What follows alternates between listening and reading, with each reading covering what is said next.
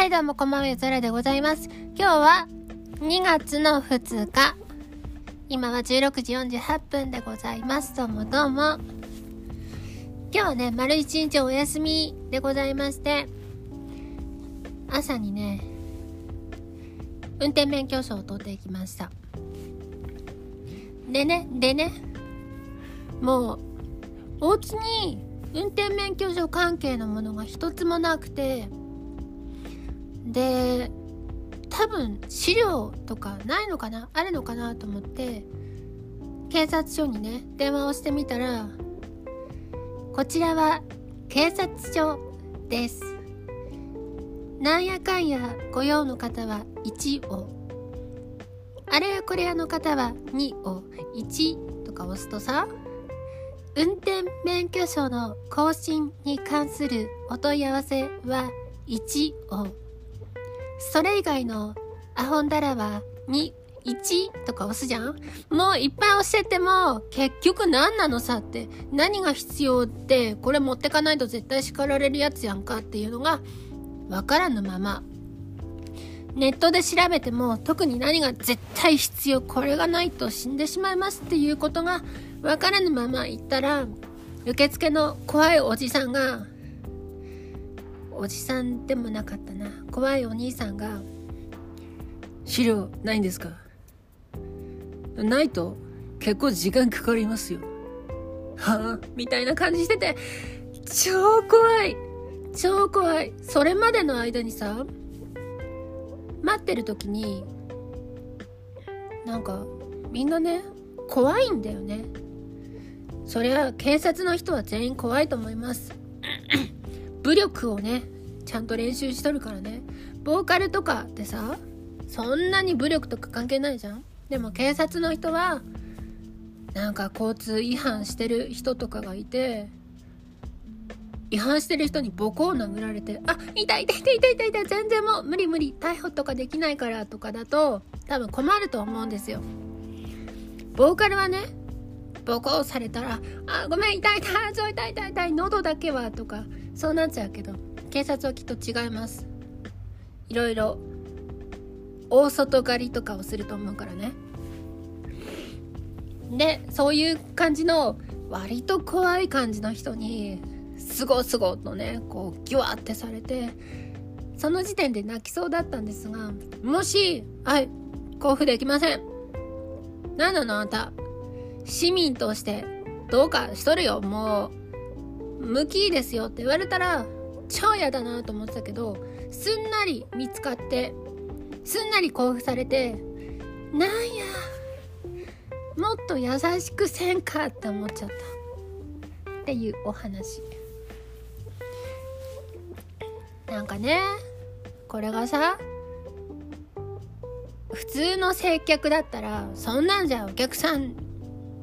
にこうダメだよってなるけどそうもいかないんだろうね。お役所でね。ということを思いました。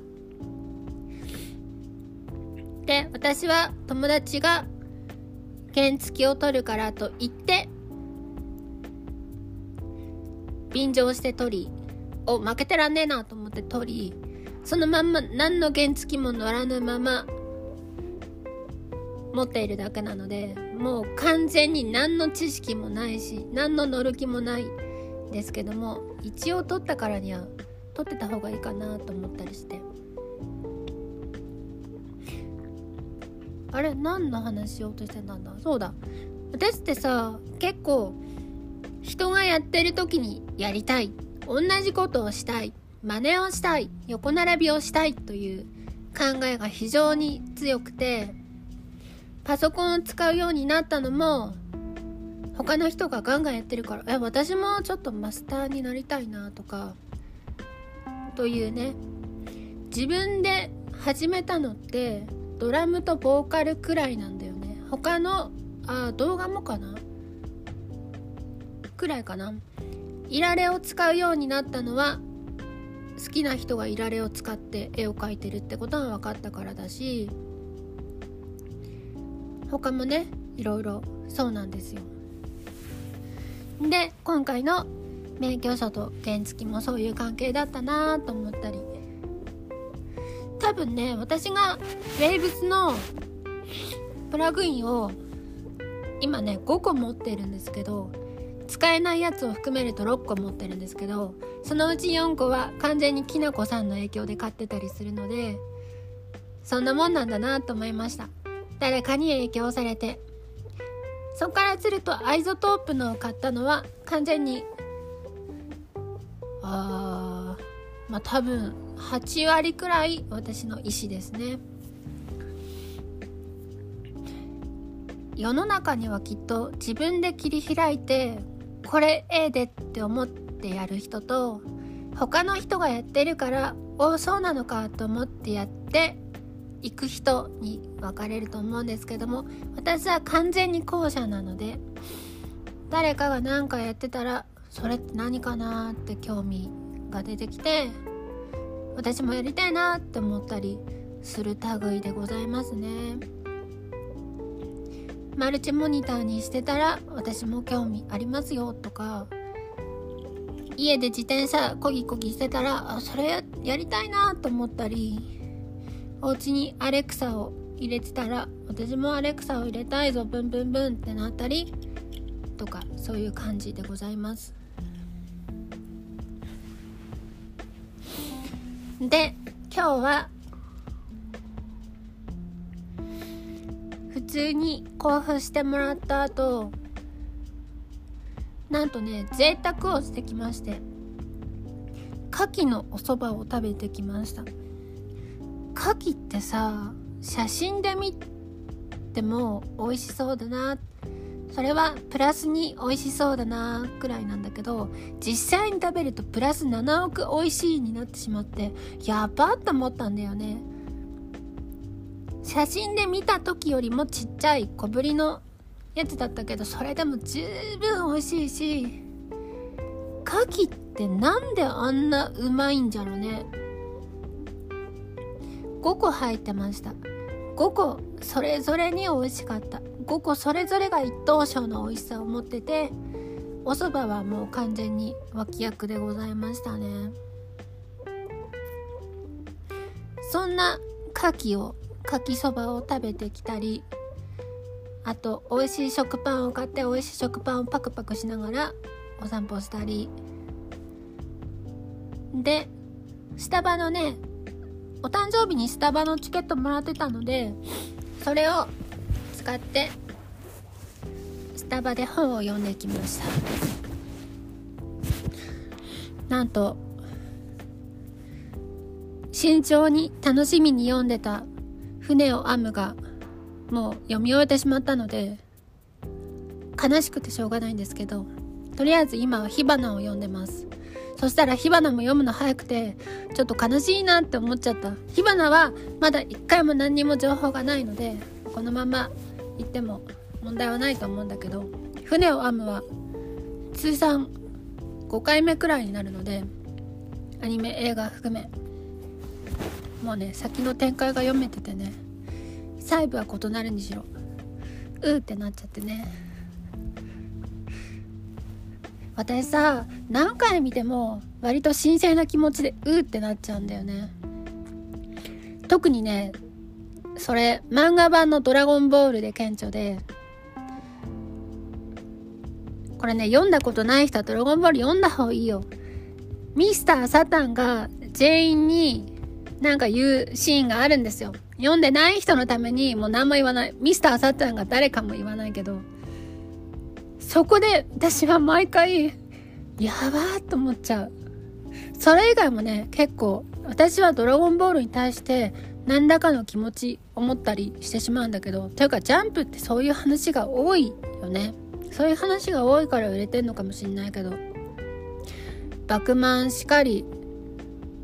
よく読んでる今んとこバクマンとドクターストーンとあとなんだっけ。呪術廻戦が全巻手元にあるのかな？あとチェンソーマンとなんとかファイヤーなんとか。バクマンもねバクマンも読んでてきついなと思っちゃう。うーって泣いちゃう。なんかね戦ってどうのとかさパワー100と120が戦ってどうのっていうお話よりも人が成功するかしないかとか噛み合わせとかあるじゃないですか。自分がさじゃんけんって考えた場合さ7個までデッキに組んでいいとしますよ。パーパーパーチョキチョキチョキグーでもいいしグー6つにパー1個でもいいですよ。これ対面で戦う人とさあ手をパーって出した時にやべ絶対これ負けるっていう状態でもなんとかその絶対じゃない1%勝てるやつを探して自分で手をこうさ出していくんだけどでも毎回負けちゃうんだよなっていう。去年も負けたし今年も負けるんだなこれとかっていうのの話が結構きつくて。それってさ例えば血筋。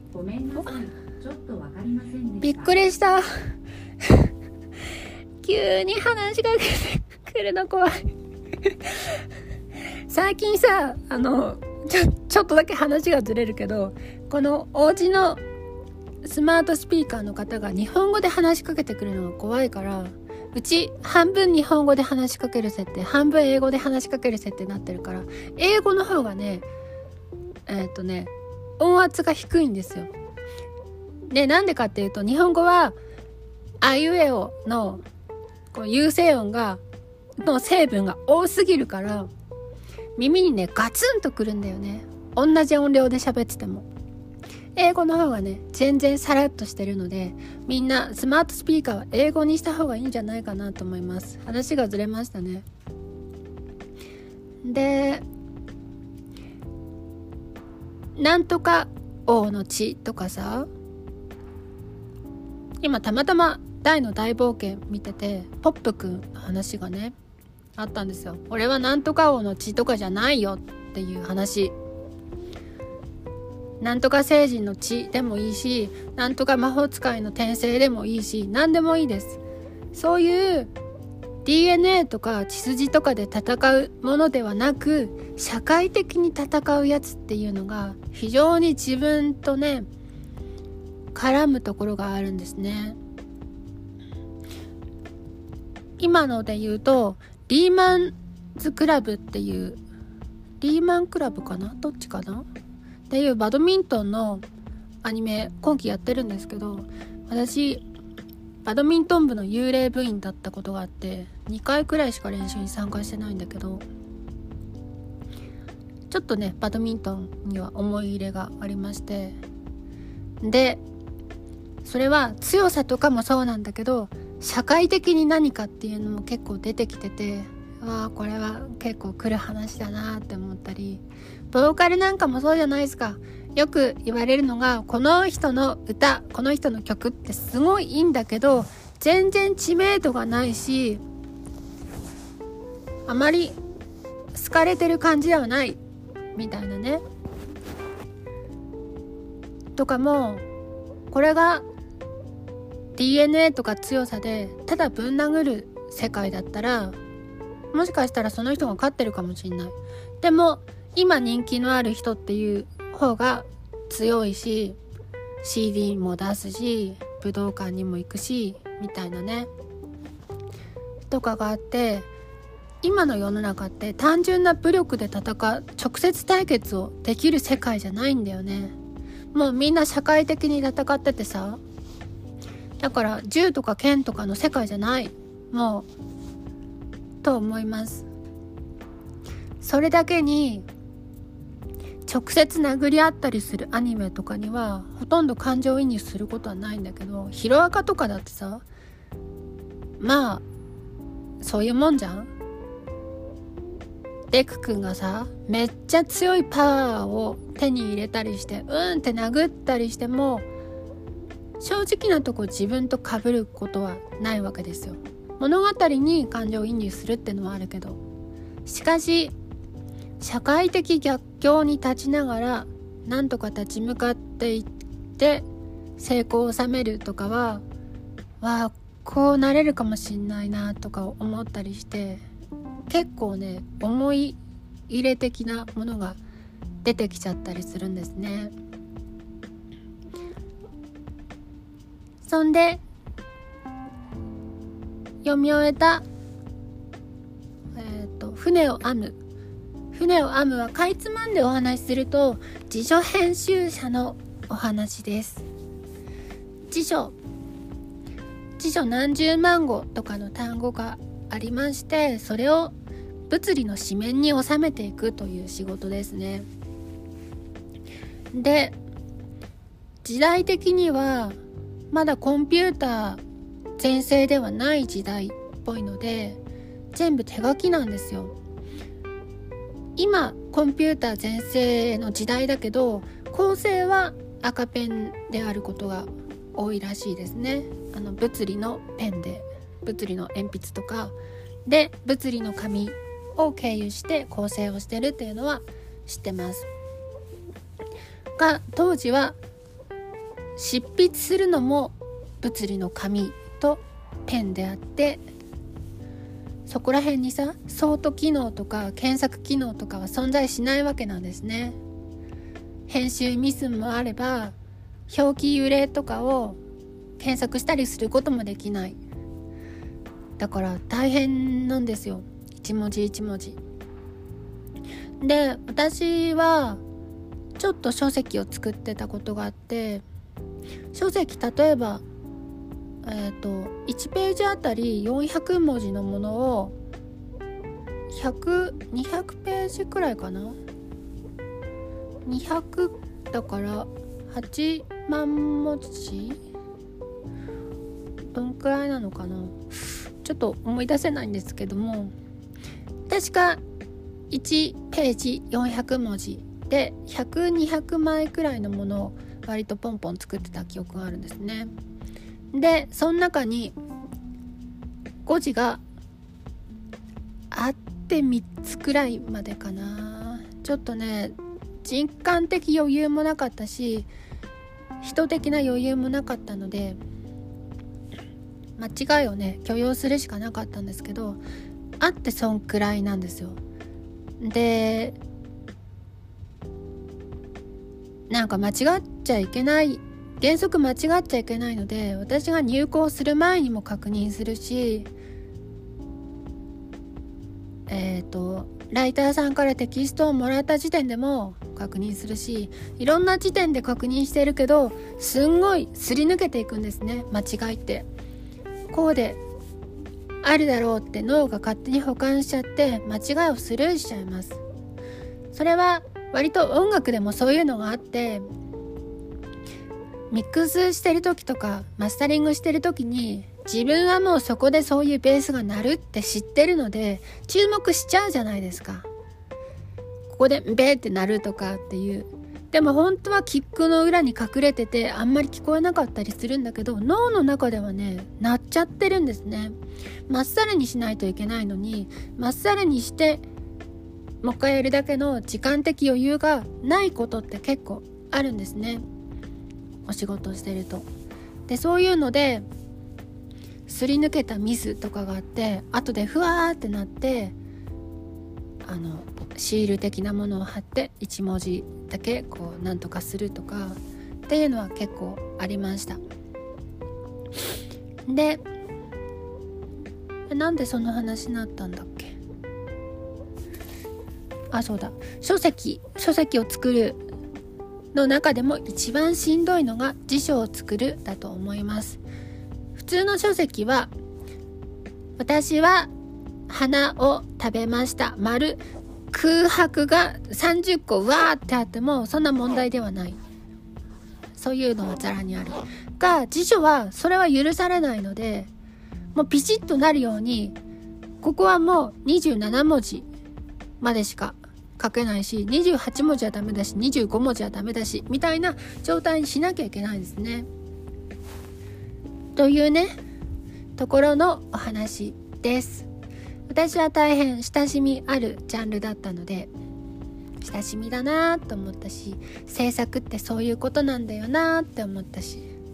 でそのスパンがね15年なんですよ。1個作るのに。1作品作るのに15年。大変なもんです。大都会渋谷交差点の曲は11月5日くらいに10月5わかんどっちかなくらいにもらっても1週間ぐらいでできちゃって3ヶ月放置してリリースしたので実質2週間ぐらいなんですけど14日 VS15 に15年ってもう大した差だよね。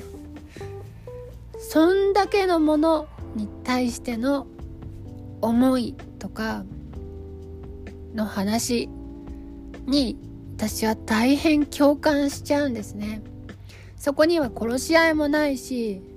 パワーが強い方が勝つもないし王族だったら勝つでもないし異世界転生もしないわけなんですよ。斧を使ってるやつはデブで遅いもないしいろんなファンタジーのお約束とかが全部金繰りしててただただ現実なんですよ。びっくりするような奇跡も何にもない。神様も出てこないし魔法も出てこない。これはね心にきますね。もしこれがバンドだったらとか音楽のユニットだったらって考えると私は立ち直れないくらいのダメージを負うんじゃないかなと思いました。もしさ？例えば15歳でボーカルをやって19までやってでもそっからなんか花開かないしやめようかなみたいになって普通に就職して28くらいに昔の友達に会ってちょっと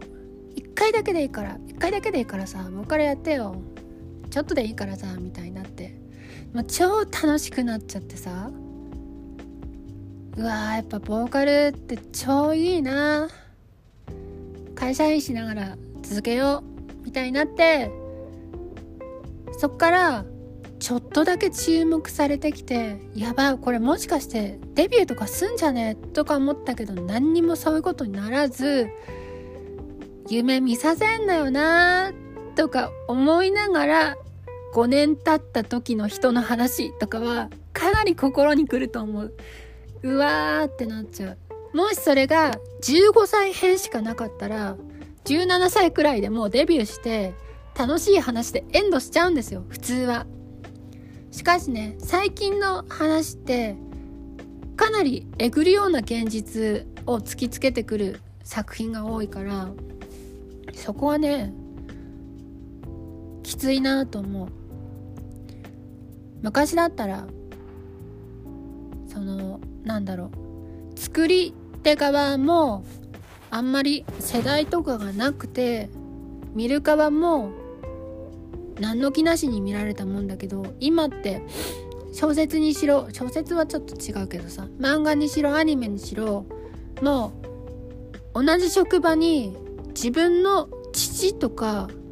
自分のおじいさんくらいの年齢がいるんだよね。だからもうちょっとね話に幅を持たせようと従る傾向にあるんじゃないかと思う。もうさ鉄腕アトムで燃えるような時代じゃないんじゃないかなって思うんだよね。今の鉄腕アトム2022が出たとしたら原子力反対派とかがすごい出てきてさこれはもう規制しますみたいなのがあって鉄腕アトム全然知らないんだけどモンスターとかが出てきてもさはいこれは原子力規制法がありますのであ空飛ばないでくださいとか書類とか間に合わなくてさ都市が壊滅してったりするんじゃないかなと思う。2022年は。そんくらいね現実的なんですよ。だから単純な威力とか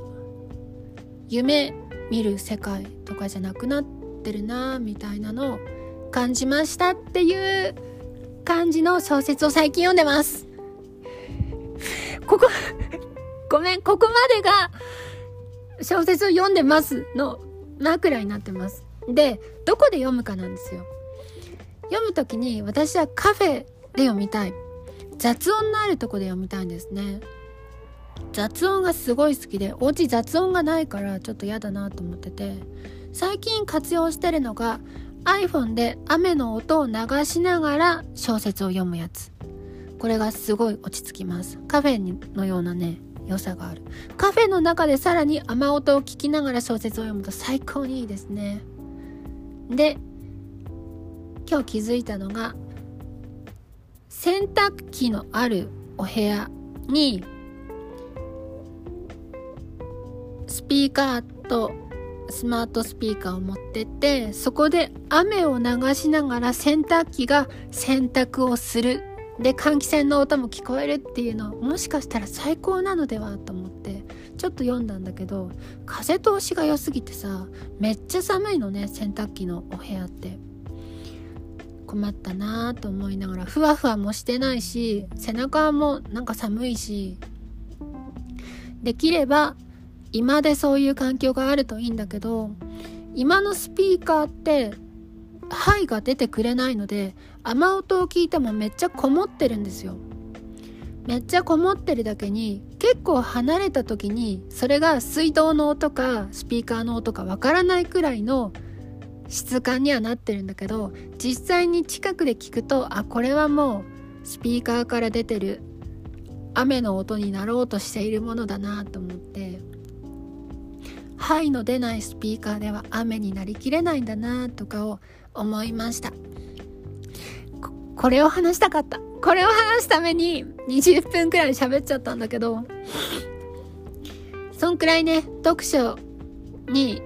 対する環境づくりには並々ならぬ熱意があります。で一回読み始めると止まらないのでなるべく体に良い感じの寝転べるものとかね。体に良い感じになりたい。昔は物理の本だったから物理の本って仰向けで読む分にはいいんだけど横に寝てね私は読みづらいんですよ。横に寝るとさ両手使いづらいからきついなと思ってたけど今スマホで読めるから横寝ながらでもいいし毛布もう全部かぶって本を読んでもいいし自身が発行してくれてるってすごいよね。本そのものが発行って。今はねいい時代ですね。物理の本はもう嫌だな。昔はめっちゃ好きだったのに新しい本の匂いとかさ新しい本の立たれた紙の質感とかすっごい好きなんだけどそれよりも利便性を取っちゃうのかなとか。思いました。ということを考えた良いお休みでございました。今日はそんなとこかな。あ実は今日プラグイン2個買ったのでその話はまた今度しようかなと思います。それではゆずはらでございました。